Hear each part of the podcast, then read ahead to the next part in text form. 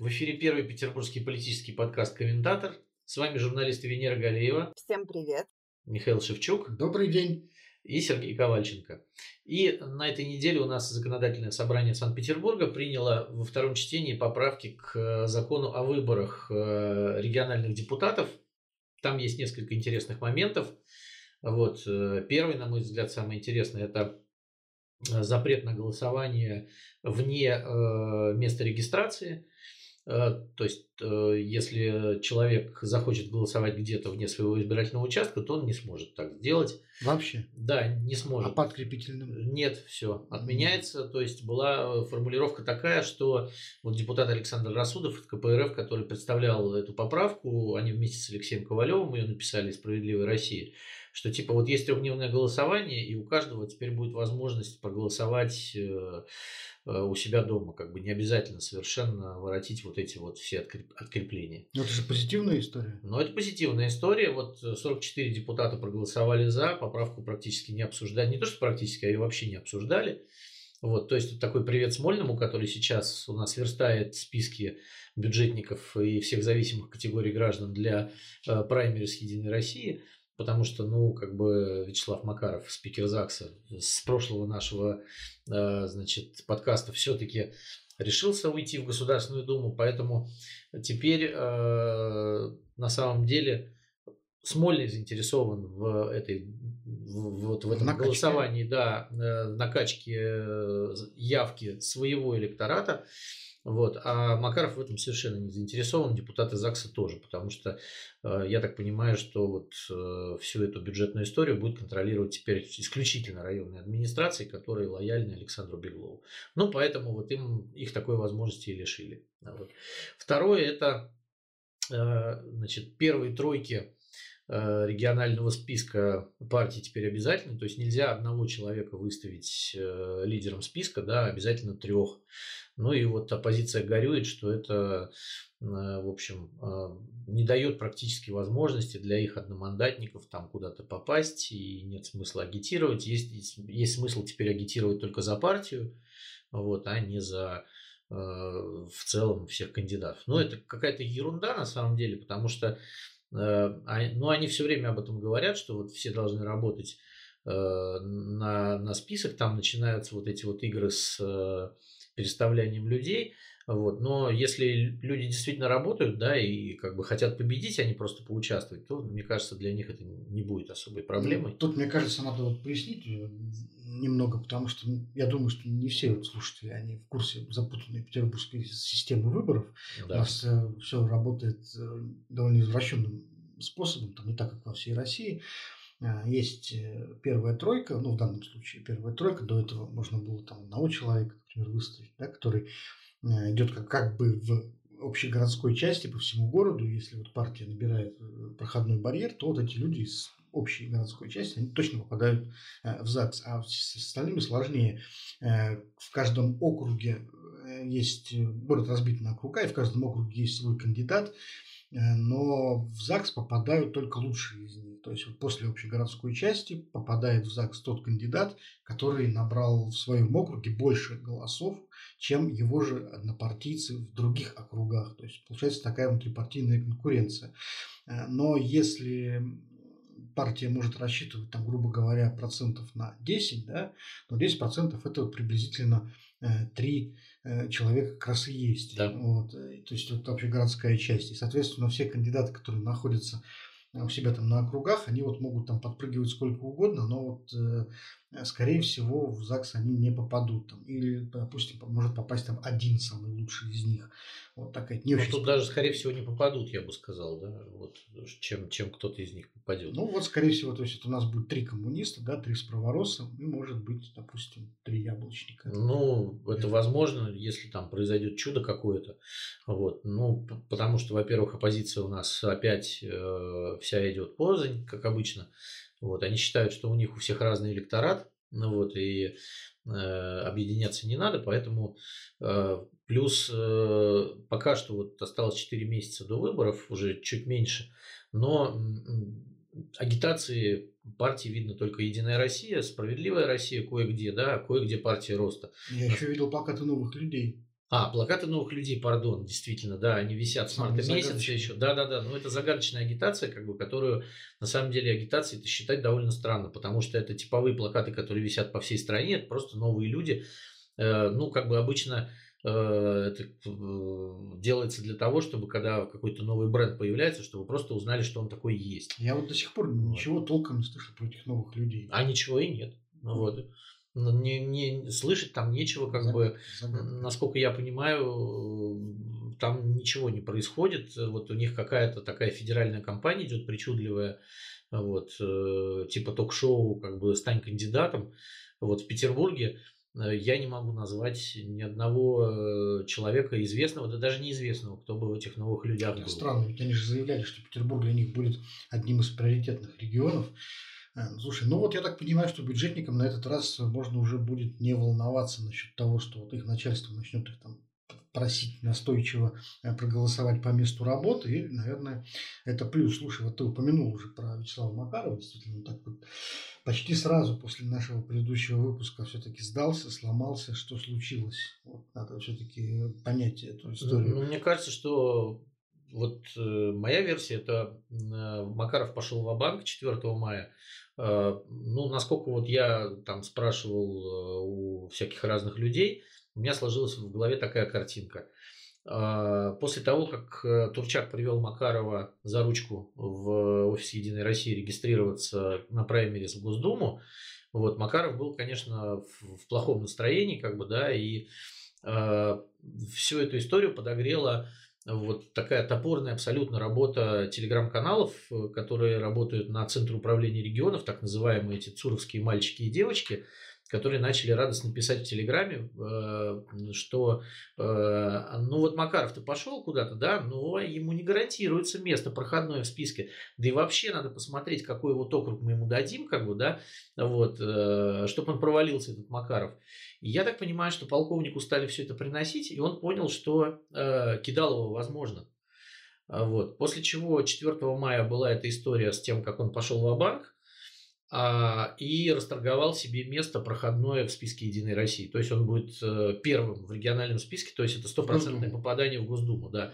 Потому что э, полковник, видимо, вовремя понял, что э, сейчас его будут бить. Что сейчас его будут бить, во-первых. Во-вторых, за руку его привели, но это еще ни о чем не говорит. А, потому что никто никаких гарантий ему не дал, а ему нужны были гарантии. Вот он их получил. Вот. Ну что ж, как говорится, паршивые овцы, хоть шерсти клок. Ну, в общем, вслед за Вячеславом Макаровым, видимо, сейчас последует на выход из ЗАГСа и множество других старожилов, и не обязательно там из числа команды Макарова, то есть, насколько я понимаю, вице-спикер Александр Дроздов тоже забрал. Анатолий Дроздов, да. Анатолий ну, Дроздов. Ну, это команда Макарова, на самом деле. Это один из любимых полковников да, Вячеслава да. Макарова, которого он тащил и прощал ему все его пьяные выходки, как бы, которые были. Вот, и почему-то вот у него какая-то необъяснимая любовь была именно к вот этому Анатолию Дроздову, которого он сначала сделал, кстати, председателем исполкома Единой России, когда он попал в ЗАГС. Потом все-таки за абсолютную неспособность что-либо сделать в партии его оттуда как бы тихо убрали, но вот э, Макаров сделал его, э, значит, э, вице-спикером, как бы, да, почему-то. И мне говорят, что это какая-то необъяснимая любовь к Дроздову, да, там, ну, он полковник, во-первых, там, во-вторых, какой-то тоже ракетчик, там, или связист. Это как полковник крупный, полковника да. у него. Да, как полковник полковника, совершенно верно. То есть, это вот э, из плеяды любимых полковников, есть там вот эти все Погореловы, там, э, всякие э, в ЗАГСе еще сидят, там, э, вот эти вот Купченко, там, ну, вся вот эта макаровская обойма, то есть э, она, конечно, может... Ну, я-то имел в виду, что не, не только люди из обоймы Макарова уходят. Вот Сергей Никешин, в частности, тоже забрал документы и не будет выдвигаться. А Сергей Никешин – это, извините, титан. Это титан, это все созывы, да, это комиссия по городскому хозяйству. Вот я думаю, что просто на самом деле Сергей Никешин депутатом сидеть не хочет обычным, а вот э, ему сказали, что, скорее всего, комиссии у него не будет э, в следующем Это, между прочим, человек, который там начинал свою депутатскую деятельность еще во времена Владимира Путина в Петербурге. И вот он как бенефициар 20-го треста, такого строительной компании. Башни Петра Великого. Башни да. Петра Великого, которую собирались строить в Петербурге, но так и не построили. Э, мог бы, наверное, если бы захотел, очень многое рассказать вот о делах Путина в петербургской мэрии. Вот. Но Теперь уже, наверное, если ты расскажешь, то где-нибудь там в мемуарах глубоко в старости. Венера, как ты думаешь, посыпется парламент после ухода Макарова или он будет просто другим? Что нас ждет после сентября? Но я даже боюсь предположить, что будет в законодательном собрании с э, уходом Вячеслава Серафимовича. А, понятно, что он оказал э, неописуемое влияние на э, стиль и характер законодательного собрания за те 10 лет, что он возглавляет парламент. Скорее всего, будет еще больше эта система закрытой, еще больше будет единороссов. Велика вероятность, что э, какое-то видовое разнообразие и разнообразие мнений серьезно пострадает, то есть мы будем лишены а, регулярных э, там каких-то представлений э, в виде там длинных тират с юмором и запоминающимися цитатами от э, Максима Резника. Может быть, даже и не услышим выступление Бориса Лазаревича Вишневского, чего бы, конечно, не хотелось. А, ну, будет вот такое вот официальное, выкрашенное изнутри холодной такой медицинской краской, уставленное там какими-то фотографиями, кубками там, и призами пространство, в котором не будет совершенно никакой жизни. Да? Вот все, эпоха э, дубового зала с его пироженками и коньяком между, э, в перерыве между заседаниями уходит в прошлое. А то, что Никешин, например, забрал э, документы с праймерис, это вообще довольно тревожный симптом не только для ЗАГСа, но и, в принципе, для всей наверное, строительной сферы в Петербурге. То есть они, видимо, лишатся своего лоббиста в этой системе, и очень это нерадостно. Я не думаю, что такой человек, как Никешин, как-то вот по своей воле мог бы взять, э, да, без веских причин оставить. Э, столько же э, лет, сколько он сидит, наверное, только Алексей Ковалев, да, вот они двое остались, самых старейших депутатов в ЗАГСе. То есть все, Ковалев остался, да, и там, ну, ну пока Ковалев сидит, мы еще можем там говорить о какой-то преемственности со времен Ленсовета у там этой а, у, у новой формации, но все уходит эпоха. А, кстати, про Дроздова вы так э, сказали, там непонятно, почему любой. У вас нет ощущения, что это такое немножко действие от противного? А, вот он там накосячил, его все клюют, оппозиция там его обзывает расческой, земляным червяком, а вот им на зло мы все равно там еще ближе будем держать его к себе, чтобы видели, чтобы видела эта мерзкая либеральная свора, что мы своих не сдаем. Может, вот в этом все дело? Потому что товарищ-то такой, был с сюрпризами. Так ведь сдал же, сдал. Так сдали же его, сдали, Венера. Все? Все, он же тоже забрал документы с праймерис, как и, Виш... как и А э, потому что последние, потому что последние времена настали, все уже, все уходят с корабля, а капитан уходит последним. Вот что, мне кажется, сейчас происходит. Ну, ладно, посмотрим, кто еще из этого корабля останется. Все-таки, я думаю, часть людей присягнет на верность. Ну, да, наверное, на том парламенте, каким мы его знали, уже можно сейчас ставить крест. А, другая вот интересная новость, э, которая меня, честно говоря, повеселила на этой неделе. Глава Федеральной службы исполнения наказания Александр Калашников выступил с идеей а, организовывать трудовые лагеря для осужденных а, на каких-то строительных объектах, где вот не хватает рабочих рук, а обычно там трудятся мигранты. Ну, у нас вот в эпоху э, пандемийных ограничений стало заметно меньше мигрантов в стране, ну, не все они, так сказать, могут теперь приехать в Россию поработать. И даже вот Дмитрий Песков, помню, жаловался, что вот стройки стоят, работать некому. И вот Александр Калашников э, решил, что заключенные вообще отличная замена мигрантам. И говорит, это уже, говорит, не будет ГУЛАГа, мы готовы предоставить отличные э, условия для тех э, людей, которых которые имеют право на принудительные работы, есть такой вид исполнения наказаний, принудительные работы по его словам, 188 тысяч человек в стране имеют право на эти вот работы. И вот мы, мы говорим, общежитие построим, будут жить в культурных условиях, вот только пусть работают. Но вот я помню, что чуть раньше еще была такая тоже тема, как в правительстве говорили, а, предлагают, мол, заключенных использовать на строительстве Байкала-Амурской магистрали. Всем, кстати, тоже очень так поддержал эту идею, симпатия отнесся. Да, действительно, надо социализировать людей, а то они там сидят, ну, не этот, э, оторванные от реальности, а так они хотя бы как-то социализируются, даже лифт социальный, это можно сказать в таком случае. Но вот интересно, как вот полагаете, сумеют заключенные заменить мигрантов? Ну, заключенные, во-первых, сейчас работают. Э, ну, при многих э, исправительных трудовых колониях есть разные производства. Другое дело, что ну, другое э, все-таки. Ну, заключенные, понимаешь, они э, очень многие имеют э, еще и финансовые какие-то обязательства за содеянное. И в основном все, все деньги, которые они зарабатывают, уходят на покрытие вот этих расходов, уходят э, начальству колоний. А, плюс у нас же есть э, еще так, такие специальные, значит, э, облегченный режим. Э, это колонии поселения, но и оттуда тоже люди под конвоем ездят, собственно, работать.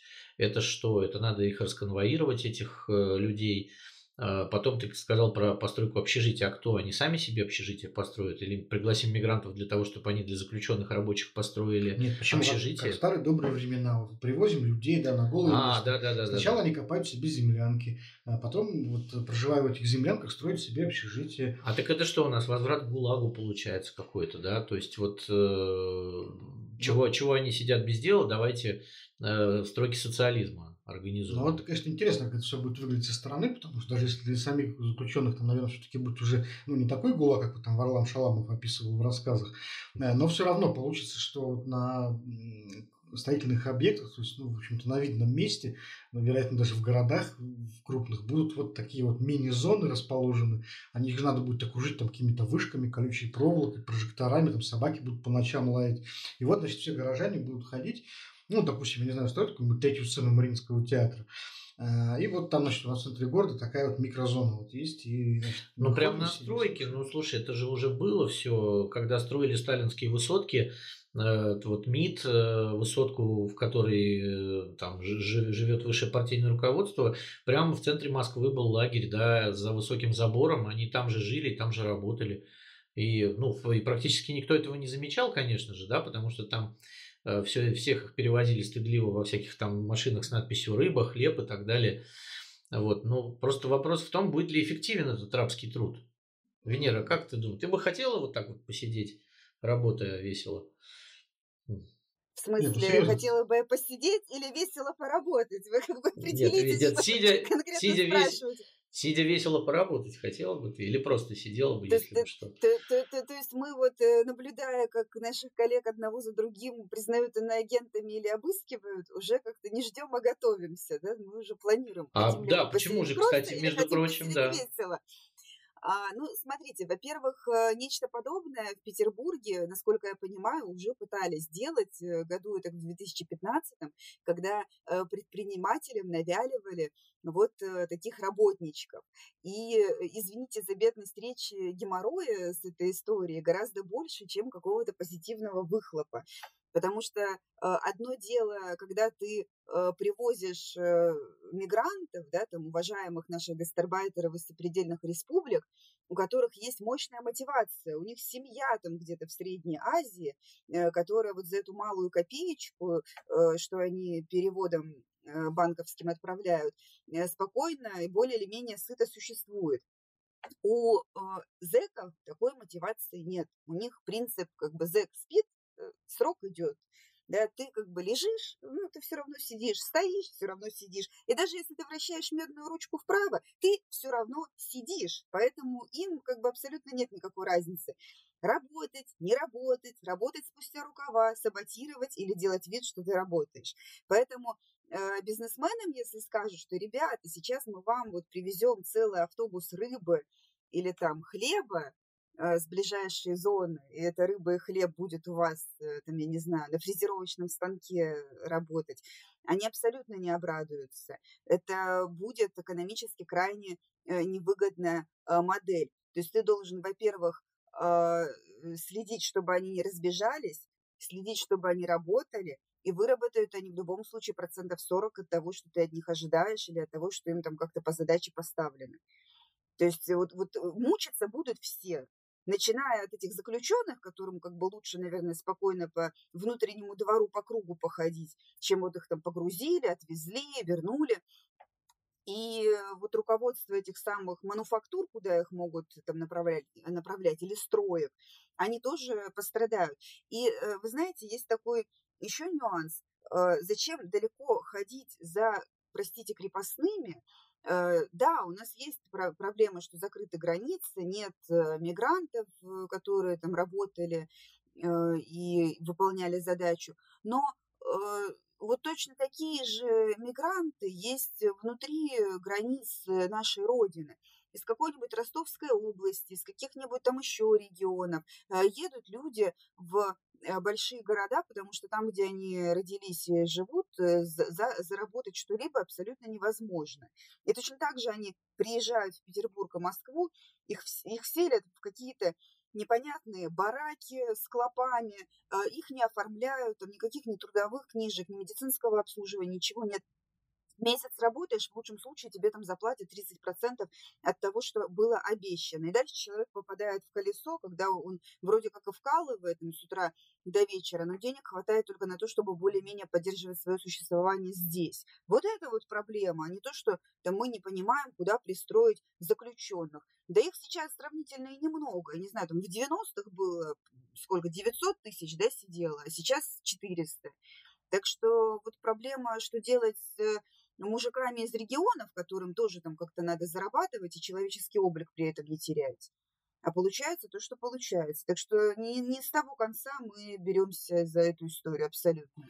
Ну и все-таки, Сереж, вот высотки-то построили, про которые ты говоришь, Беломоро-Балтийский канал прокопали. Помнишь, была вот уже гордость первой пятилетки, никаких фрезеровочных станков, все вручную, лопатами вот, э, копали тысячи людей и прокопали же. Более того, деревянными лопатами практически прокопали. Да, это был очень интересный, канал. очень интересный проект, потому что он был а, идеологически очень важен. Он а, был нужен советской власти для того, чтобы показать, что вот, э, ну, молодая Советская Республика может э, осуществить крупный проект без всякой помощи Запада.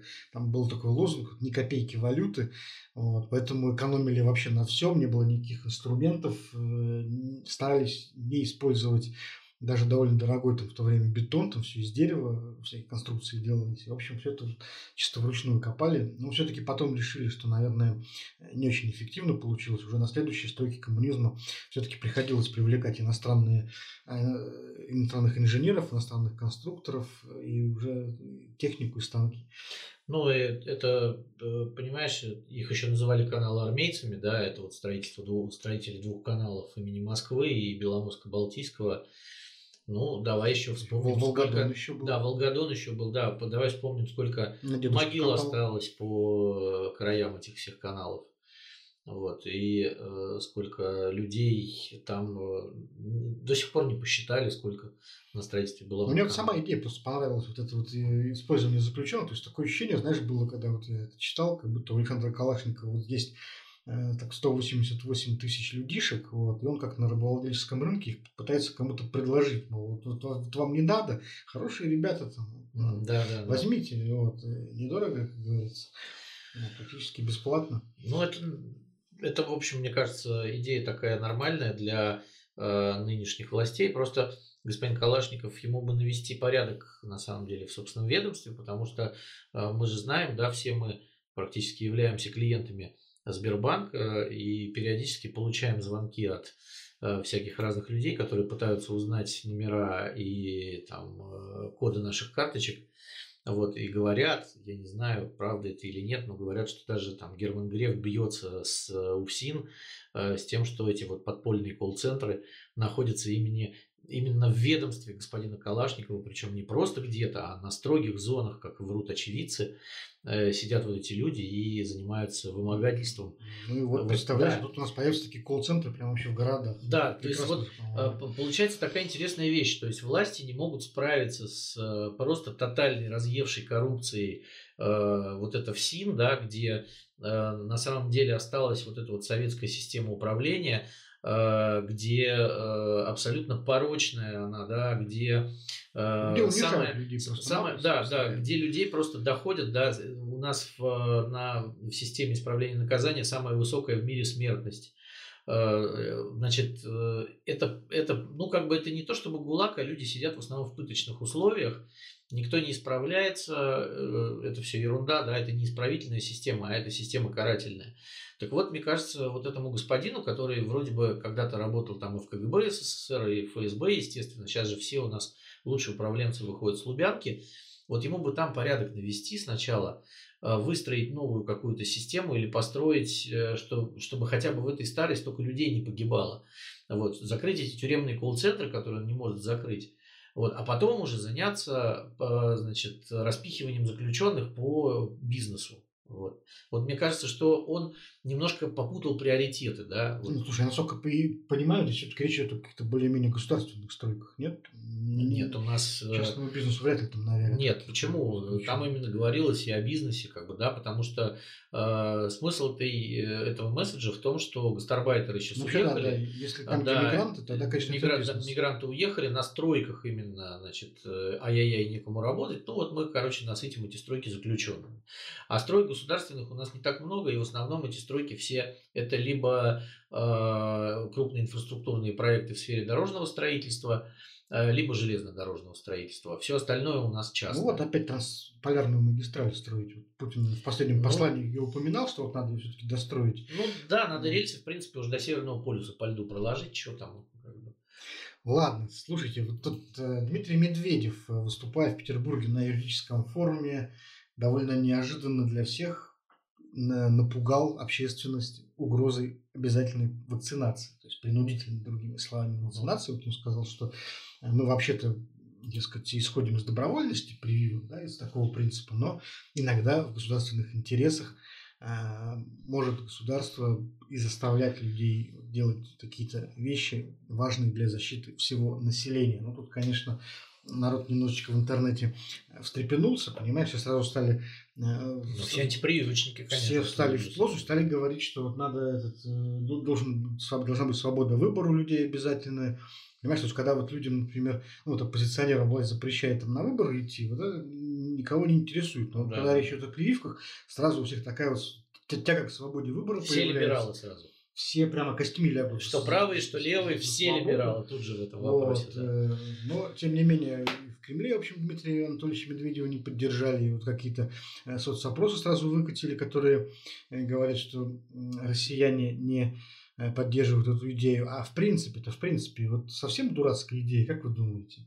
Но для меня на самом деле. Ребят, вот у нас такая маленькая фокус-группа, нас тут трое. Давайте посчитаемся, кто из нас привитый, а кто нет и почему. Ну, я привит от всего, что можно. И от э, пневмонии, и от э, коронавируса, и от э, гриппа. Как, как служебная По собака, паспорт, знаешь, перед э, Это самое родословное, все. Все, да, у меня, да, у меня все есть. При, причем я регулярно прививаюсь, и до этого как бы от гриппа уже лет пять, и от всего остального, что можно, как бы там от А ты э, спутником кололся вещей, или надо. корону ждал, выпивак корону? Спутником, не-не-не, нет, нет, спутником, потому что я уже устал ждать каких-то эпивак корон, причем я почитал про эпивак, на самом деле она оказалась э, видимо, не очень удачной вакциной, как бы, да, и у меня есть знакомые в Калининграде, которые участвовали в испытаниях эпивака, да, и вот то, что они писали, в общем, меня не сильно вдохновило. Вот. Но есть еще мифическая чудесная чумаковская вакцина, Э, но она только недавно появилась, и у нее тоже нет каких-то таких вот э, данных испытаний надежных, а спутник все-таки им привит уже миллионы человек, там, да, если брать Россию, э, ну, конечно, этого мало, да, но мы знаем по примеру Венгрии, где 50% населения уже, они перешагнули 50% порог, они все привиты спутником там, и, в общем, в Венгрии довольно нормальная эпидемическая обстановка, Поэтому я своим спутником при... доволен. Да? Вот у меня не было никаких побочных э, эффектов, э, слава богу, да, там у жены были, как бы, э, но, в общем, у всех выработались антитела, и, в общем, мы не болели коронавирусом. Я вот все жду, когда наконец, нет, ну, во-первых, если выбирать из этих трех вакцин, которые есть в России, то я все-таки хотел бы выбрать именно, да, вакцину имени Чумакова, этот центр, вот, потому что, ну, как сказать, биологи рассказывают, что все-таки вроде как она э, наиболее приличная и эффективная из всех трех. Вот спутник меня немножко пугает, как-то уж слишком э, быстро его запускали в производство. А вообще в идеале хотелось бы получить какую-нибудь вакцину из числа тех, которые будут давать право въехать в Евросоюз. Вот, потому что вот сейчас говорят, что вроде как вакцинированным будут разрешать въезд, но при этом вакцина должна быть сертифицирована э, медицинскими регуляторами ЕС. А в этом смысле как бы российская вакцина ни одна из трех мне никак совершенно не поможет. Вот. Я, честно говоря, не очень понимаю, как это все будет выглядеть э, там, в какой-то обозримой перспективе, потому что я очень легко себе представляю ситуацию, когда европейцы разрешают к себе въезд только тем, кто привит вот, э, там, так сказать, э, ну, вакцинами, которые они разрешают, да, при этом российские вакцины они не регистрируют, а в свою очередь российские власти отказываются ввозить в Россию там иностранные вакцины, да, и все, и получается как бы такой э, железный занавес, который Но, ребят, мы немножко в кучу здесь вот. валим все проблемы. Одно, одно дело, как мы, бы, если да, мы там да. на дачу в Финляндию хотим въехать, выехать, и для этого вакцинируемся, а другое, как бы мы вот говорим сейчас про э, вакцинирование именно э, в рамках э, нашей национальной безопасности, да, там, и безопасности внутри города. Личной, и, я бы и личной, и семейной. Я вот за себя скажу, я первый укол сделала 4 января еще, не сказать, что... Но мы вместе было... с тобой. Да, да, да, было, было очень тяжело вытащить себя из кровати и дотащить до вот этого пункта прививочного. Я опоздала, ну, там все было сделано для людей, вот абсолютно все. Ну, ты опоздал, ты про, продолбал там все сроки, ну, все. Тебя подберут, э, пристроят в какую-нибудь пятерочку и сделают тебе твой укол. Ну, то есть вот все, все было идеально и прекрасно, побочка ну, там, я не могу сказать, что какая-то прямо мега-побочка. Ну, там, после первого укола вообще, по-моему, ничего не было. После второго там рука поболела, немножко была температура, ну, даже там 37,5, вот самый максимум. А, я лично это сделала, потому что мне надоело бояться. Мне надоело бояться за себя, за то, что я там притащу что-то своим родителям, а, подарочек какой-нибудь из центра города. И, честно говоря, вакцинация очень здорово расслабляет вплоть до того, что бояться перестаешь вообще там чего угодно, и э, там можно уже, не знаю, ротавирус какой-нибудь зацепить, просто потому что ты уже понимаешь, что а, руки можно не мыть, и это очень-очень э, глупая и наивная жизненная позиция. Не повторяйте за мной. Uh, ну, что, что вот здесь вот можно сказать, да, по поводу вакцинации? В Германии, вот у нас недавно на Фонтанке uh, вышла колонка с рассказом нашего соотечественного, который в Берлине пытался привиться, Э, и там, я вам скажу, чтобы привиться, надо отстоять очередь, там, записаться чуть ли не за полтора месяца, добиться. Э, тебя везут там куда-то, чуть ли не на летное поле, там где-то в аэропорту, там тоже очередь. Э, эти уколы, ну, ну в общем, очень-очень серьезный квест и испытания. И люди готовы там чуть ли не коленку отдать за то, чтобы их привили. А наших заманивают уже там в каких-то регионах 2000 рублей дают, где-то там десяток яиц на севере, э, песни, пляски и уговоры. И учитывая ситуацию, ну, вы, вы знаете, я против того, чтобы кого-то к чему-то принуждать. Но если у человека нет противопоказаний, кроме там какой-то внутренней убежденности, что это Путин нас чипирует, или там еще чего-то не менее осознанного, а, может быть, как бы имеет и смысл там сказать, что там или ты прививаешься, или там ты не будешь работать э, э там, где это связано с контактами с большим количеством людей. Я бы, честно говоря, наоборот, предпочел, чтобы создали какую-нибудь вакцину с чипом, вот, и вот э, чтобы какой-нибудь Билл Гейтс там вот управлял. Ну, Мне вот кажется, это только польза будет. Я не знаю, я присоединяюсь целиком полностью к Венере, как бы, и могу только со своей, э, значит, со своей стороны добавить, как бы, вам шашечки или ехать, да, там, действительно, вы прививаетесь для того, чтобы в Финку поехать или для того, чтобы себя обезопасить, как бы. Ладно, слушай. Вот, это раз. И второе, по поводу, по поводу въезда могу сказать, значит, 15 мая открылась Греция для россиян для привитых спутником э, въезд э, без всяких этих самых, только э, надо показать, что ты вакцинирован. Чехия открылась пока только для граждан Евросоюза, но жители Венгрии, которые привиты спутником, тоже могут спокойно уезжать в Чехию. Чехия, привитые. Чехия теперь не дружественная страна. Не, я понимаю, но просто я думаю, я думаю, что спутник будет признан, потому что публикации в научных журналах в принципе положительные, там есть помарки какие-то, но во всяком случае уже э, десятки миллионов людей по всему миру привиты спутников. Есть, э, значит, э, эта вакцина работает, и я думаю, что Европа, если у себя даже не будет ее колоть, но будет впускать тех, у кого есть антитела. Вернемся все-таки к идее Дмитрия Медведева. Обязательная вакцинация. Это выход или нет? Ну, э, мне как кажется, вы что себе представляете? Э, я думаю, я думаю так, что государство, э, которое, ну, профукало на самом деле э, наших людей, потому что и карантин не карантин, может еще раз об этом говорили, и э, у спутника действительно плохой пиар, да, вот, э, оно сейчас может сделать следующее. То есть, например, э, ты э, выходишь с удаленки на работу. Будь добр привитым выходить. Э, иначе выбирай. Либо ты увольняешься, либо ты делаешь прививку. Это раз. Второе. В армию обязательно всем.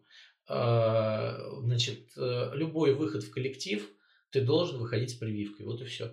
То есть не буду, не, мне кажется, что государству не нужно там загонять кого-то, там бегать специально с палками, а нужно сделать так, чтобы ты э, делал сам выбор, да, либо ты идешь работать, либо ты, извини меня, идешь на... Просто видишь, с российским трудовым законодательством э, это довольно сложно сделать, ну, понимаешь? Ну, слушай, у нас все просто. Нет, у нас, когда надо властям, можно, все делается на раз. Да, по поводу вот. трудового это... законодательства. Да, да, Ведь да, когда да, человек, да. например, идет работать в систему общепита или вот куда-то, что связано да, с э, продуктами питания, с кормлением людей, там, детей, э, у него должна быть санитарная книжка, так? И там должны быть отметки о прививках там, каких-то необходимых. В истории нашей страны, ну и всего мира, есть э, как минимум одна болезнь, которую удалось победить полностью э, с помощью вакцинации. Это оспа. Да, то есть все вот в природе, ну и полиэмилия в, тоже. В, в, природе не осталось. У каждого из нас есть вот этот вот шрамик да, на, на плече от прививки Э, от оспы. Я вот что-то не помню, чтобы э, кто-то там как-то митинговал или сомневался в том, надо прививаться от оспы или не надо. Все вот шли и прививались.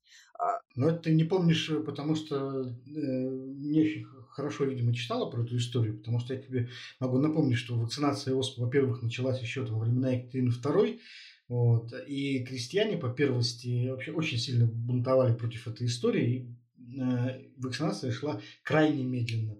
И в, только после революции уже, это, извините, больше ста лет прошло, только после революции большевики, наконец, организовали действительно настоящую антипрививочную кампанию, когда вот она была обязательной вот, декретом Совнаркома для всех э, под угрозой суда.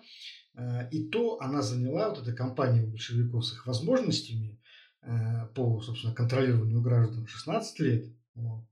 А только в начале 30-х годов, наконец, ОСП вот покончили. Вот, то есть это было не так вот просто, как кажется. Не, ну вот смотри, Соединенные Штаты, Франция э, и некоторые другие европейские страны, там Израиль, понятное дело, почти все уже привиты, они перешли порог там 50% э, привитого населения.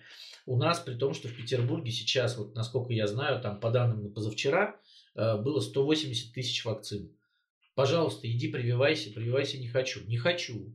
Вот.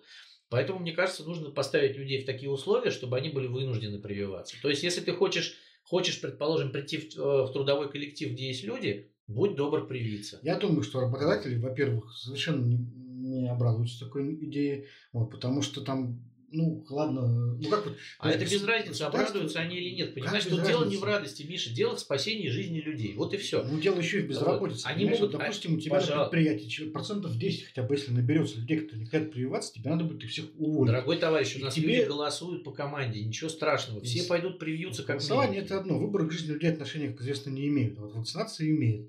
Вот. И, понимаешь, если ты будешь так вот поступать, то государство к тебе же первым и придет. Ну, а что ж ты, мил человек? А я привился, платишь, безработицу.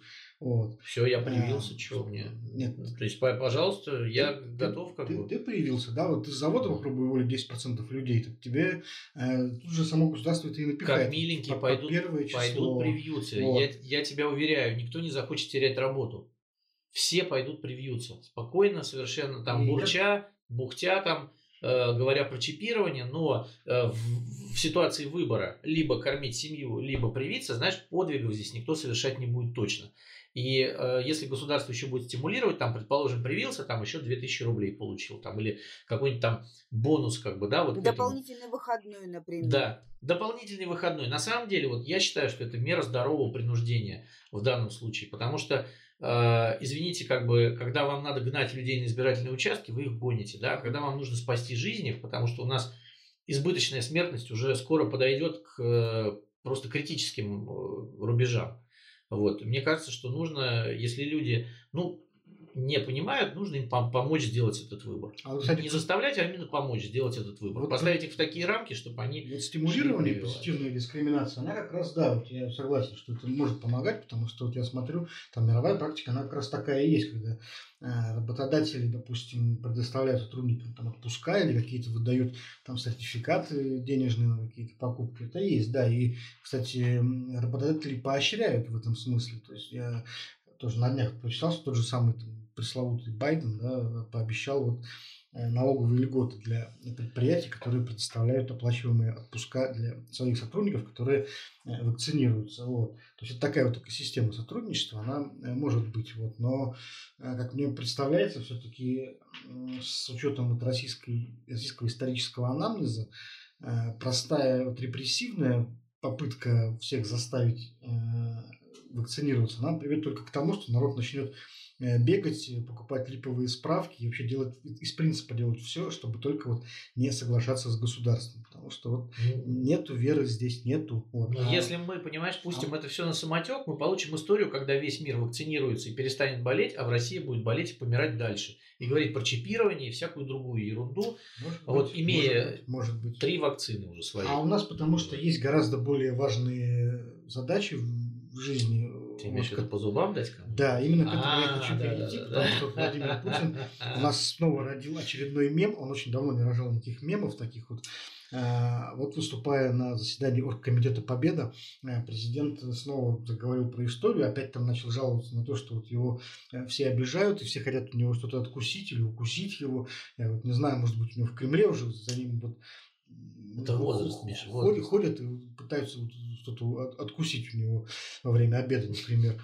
Вот. Э, и вот он обещает всем дать по зубам. Вот. Снова Владимир Путин вспомнил вот этот какой-то дремучий совершенно миф про то, что кто-то там хочет у России отпилить Сибирь. Считает... Это Мадлен Олбрайт в свое время приписали госсекретарю это, США, это то, чего она не говорила. 30 лет уже этому мифу, он уже многократно опровергнут. Уже сама Олбрайт э, выступала и говорила, что ничего подобного никогда не произносила. Даже не думала, она сказала, я про такое. Вот, да, вот. вот по-моему, Никита Михалков это, да, это запустил Никита Михалков.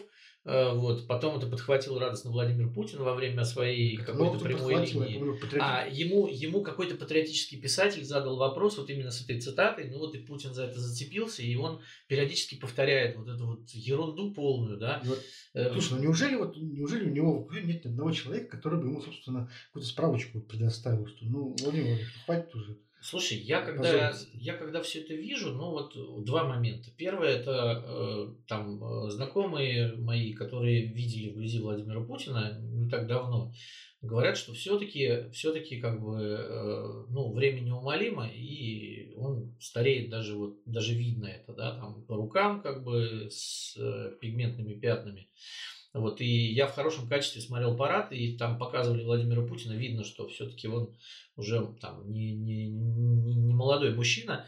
А дальше я вспомнил, э, что есть э, там мемуары э, бывшего главы ведомства госбезопасности СССР Ивана Серова, которые нашли там, да, его, читал, да. И, и, и, и вспомни, что он там пишет про позднего Сталина.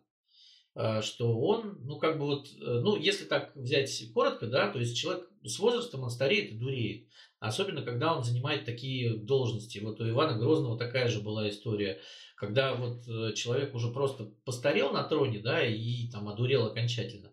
Вот там Сталин уже подозревал своих охранников, там э, пошли какие-то вот эти вот э, дела врачей, которые там никто ему, естественно, не смел сказать, что вы делаете, да, кто вас лечить будет после этого. Вот. И мне кажется, что Владимир Путин, Он же вот давно уже нам топлес не показывался. А, он просто знает, что уже нельзя как бы физически там в 69 лет показывать топлес. Но вот э, зная, что некоторые люди из окружения э, думают, что ну вот он как бы там стареет, да, он стареющий Шерхан хочет всем показать, что он еще способен на что-то. Вот отсюда, вот мне кажется, эти все высказывания огневые, да, там дадим по зубам, там опять найдем, никому не позволим, там, то есть вот, э, вот это вот все отсюда, от, от старости, от того, что, конечно, уже пора на покой, как бы, да, вот сидеть с удочкой там. А вот, может быть, надо было так сказать, вот кто не будет вакцинироваться, тому зубы выбьем. И заработало бы. Ну, знаешь, и ходили бы специальные люди, проверяли справку. Знаешь, есть справка, нет справки, на, не, Понимай, ёма. Лукавая история. Скотина лукавая. Такая. Потому что первый тогда по зубам должен получить Владимир Путин. Потому что мы не знаем, вакцинировался он или нет. Говорят, вакцинировался. Нет, говорят, что кур дает. Понимаешь, вот мы не видели справку, он не делал это публично. Вот мы знаем, что Беглов вакцинировался, потому что в эфире телеканала Санкт-Петербург. Ему, значит, впендюрили укол. Потом второй укол, да, ну вот э, спутник, да. Значит, мы точно знаем, что Беглов привился спутником. А вот чем привился Путин и привился ли он вообще, мы не знаем. Поэтому, мне кажется, ему тоже свои зубы поберечь. Ну, то есть, случае. понятно, как бы мы, это, это общество отвечает власти имитации на имитацию. Конечно. Власть изображает, что она э, прививается, общество говорит, хорошо, тогда мы будем делать вид, что мы тоже прививаемся. Ну, совершенно верно. Это, это, это, это так всегда, потому что, к сожалению, э, нет Э, самого главного, э, вот этого вот, э, самой главной скрепы нет, нет доверия. У общества нет доверия государству, у государства нет доверия обществу. Да? Там вот все всплески, да, когда там государство начинает какую-то патриотическую войну, сразу же у нас начинают людей от армии. И все подозревают, то есть каждый из этих, каждая из сторон подозревает другую сторону в попытке значит, ее обмануть. Вот. И что самое главное, это, такое намерение действительно всегда есть. Вот. И тут надо такая, такая хитрая радиоигра, да, такая еще с советских времен. То есть, как Государство вот, наезжает, мы обороняемся, как можем. Как, как вот надо так сделать, чтобы я, честно говоря, думаю, что когда вот эта история с вакцинацией пошла, э, народ даже как-то инстинктивно просто вот это вот советские вот все прихваты вспомнил, вот, э, как вот там фиги в кармане держать, это даже как-то непроизвольно произошло, просто на рефлексе. Может быть, может быть. С другой стороны, от гриппа-то прививаются и довольно много в Петербурге. Вот, Люди сами вот стоят эти скорые, там очереди к ним. Ну, и примерно, ну, по-моему, в прошлом году чуть не 3 миллиона привились. Ну, то есть, видишь, всяких э, вот ну, этих... Ну, то есть, видишь, дело, понимаешь, дело не в самой идее вакцинации, а, тут... а дело именно в чем-то другом. Именно дело в том, что спутник пиарят так, что, понимаешь, его, конечно, не... И плюс еще они, они идиоты, вот они по госканалам, если посмотреть новости, там чуть не каждый день они эту AstraZeneca мочат. То есть вот от AstraZeneca опять там умерли там те-то, те-то люди, да, и народ чешет репу и думает, блин, если у них вакцина дерьмовая, то какая же у нас? Конечно, зачем мы будем вот этим спутником жутким прививаться? Да, просто, просто им, нам им надо не перестать мочить. Нам просто не договаривают. Да, да. Нам мы, не договаривают, мы не знаем, конечно. Как правды, сколько у нас там бабушек э, свер, свернулось да, да, да, из-за да. тромбов. Ну, вот такая из, Да, да, да, из-за тромбов. То есть они реально моча AstraZeneca, они косвенно мочат спутник вот этот. И они этого, по-моему, не понимают, потому что реально вот каждый день Каждый день. Вот такое ощущение, что есть темник. Значит, каждый день мы мочим AstraZeneca. Можно подумать, у нас в России как бы есть выбор у людей, да, и вот надо сделать все, чтобы они не прививались AstraZeneca. Ну да, да, да. Нет, надо показать. Они просто хотят показать, какой, вот какие мы молодцы, а какая AstraZeneca дерьмовая. Но получается наоборот, как бы народ, правда, вот я слышал такие мнения, что ну посмотри же, если англичане сделали такую, как со своим Оксфордом, да, то ну на, мы, да какое там, вот. Не-не-не, у все. Поэтому это реально обратный эффект. И вот эта пропаганда наша, она в очередной раз делает э, свое дерьмовое дело. Да? Нельзя так. А вот. Надо вы, думать, вы когда знаете, мне делаете. кажется, что вся проблема вот и с вакцинацией, с вот этими высказываниями про то, что там по зубам дадим, это то, что власти как-то тотально в нас не верят, как в народ, в то, что мы можем испытать чувство единения, какой-то консолидации не на почве там, чего-то негативного, да, там, не из э, соображений там, какой-то оборонительной позы или угрожательной по отношению ко всему миру, а вот на почве чего-то позитивного и конструктивного. И Э, вот, вот это как раз увеличивает эту яму, о которой вы говорите, что нет доверия. Да, мы не доверяем власти, но так они нам тоже не доверяют. Они э, не верят, что мы нормальные люди. А это ведь не так. Э, люди за время пандемии очень сильно соскучились по каким-то позитивным, простым историям. По взаимной поддержке. А, и очень много примеров, да, вот и волонтеры, вот эти, которые там продукты развозили, и э, поисковики, которые там по лесу, вот сейчас начался опять этот прекрасный сезон, пикники, грибы, бабушки собрались и ушли в лес и потерялись, э, да, то есть, ну, ищут же их обычные люди, которые сели там в машину, по смс-ку получили, что там вот потерялся человек, едут и объединяются на почве того, чтобы помогать друг другу. И, э, извините, там не к ночи будет помянуто, но э, после э, задержаний точно так же совершенно как бы обычные люди без всяких там, без всяких призывов дать кому-нибудь по зубам, просто ехали, привозили передачки тем, кто был задержан, забирали тех, кого выпускали там где-то в Луге среди ночи после 10 суток ареста. Мы хорошие, мы можем объединяться на какой-то позитивной почве. Просто верьте в нас, и все будет зашибись. Да, да нет, они не верят, они просто им надо удержать ситуацию нет, сейчас. Венера, Венера, подожди, ты просто понимаешь, вот э, мы еще не, не, не на последней стадии. Да? А люди, конечно, там, помогают друг другу и забирают там друг друга из луги после 10 суток ареста, но это еще не предел. Вот я под конец хотел бы рассказать о том, что э, в соседней нашей стране вот, наш любимый Александр Лукашенко выпустил, э, подписал недавно новые поправки в законодательство ну, национальной безопасности, которым, в общем, разрешил милиции стрелять в демонстрантов. Вот, применять, так как там сказано, боевую э, технику и не нести за это вообще никакой ответственности. При этом гражданам еще и запрещается э, снимать все происходящее на фото и видеокамеры, а вот на полицейским, точнее милиционерам Беларуси все еще милиция, я уже привык здесь к полиции, а милиционерам белорусским как раз наоборот разрешается всех снимать, получать любые персональные данные без всяких разрешений. Ну и самое главное, конечно, вот стрелять. То есть вот э, Здесь я не знаю даже, потому что в скором времени я чувствую, вот тем людям, про которые ты, Венера, говоришь, им надо будет уже не из луги там э, кого-то ну, такими темпами вытаскивать и вывозить, а вот, например, на, на кладбище отвозить или там какие-нибудь могилы копать. Ну, слушайте, я всем советую э, слушателям э, нашим почитать шикарный материал на «Медузе» по, по поводу Белоруссии. Ну, на прошлой неделе вышел. Там, конечно, все печально.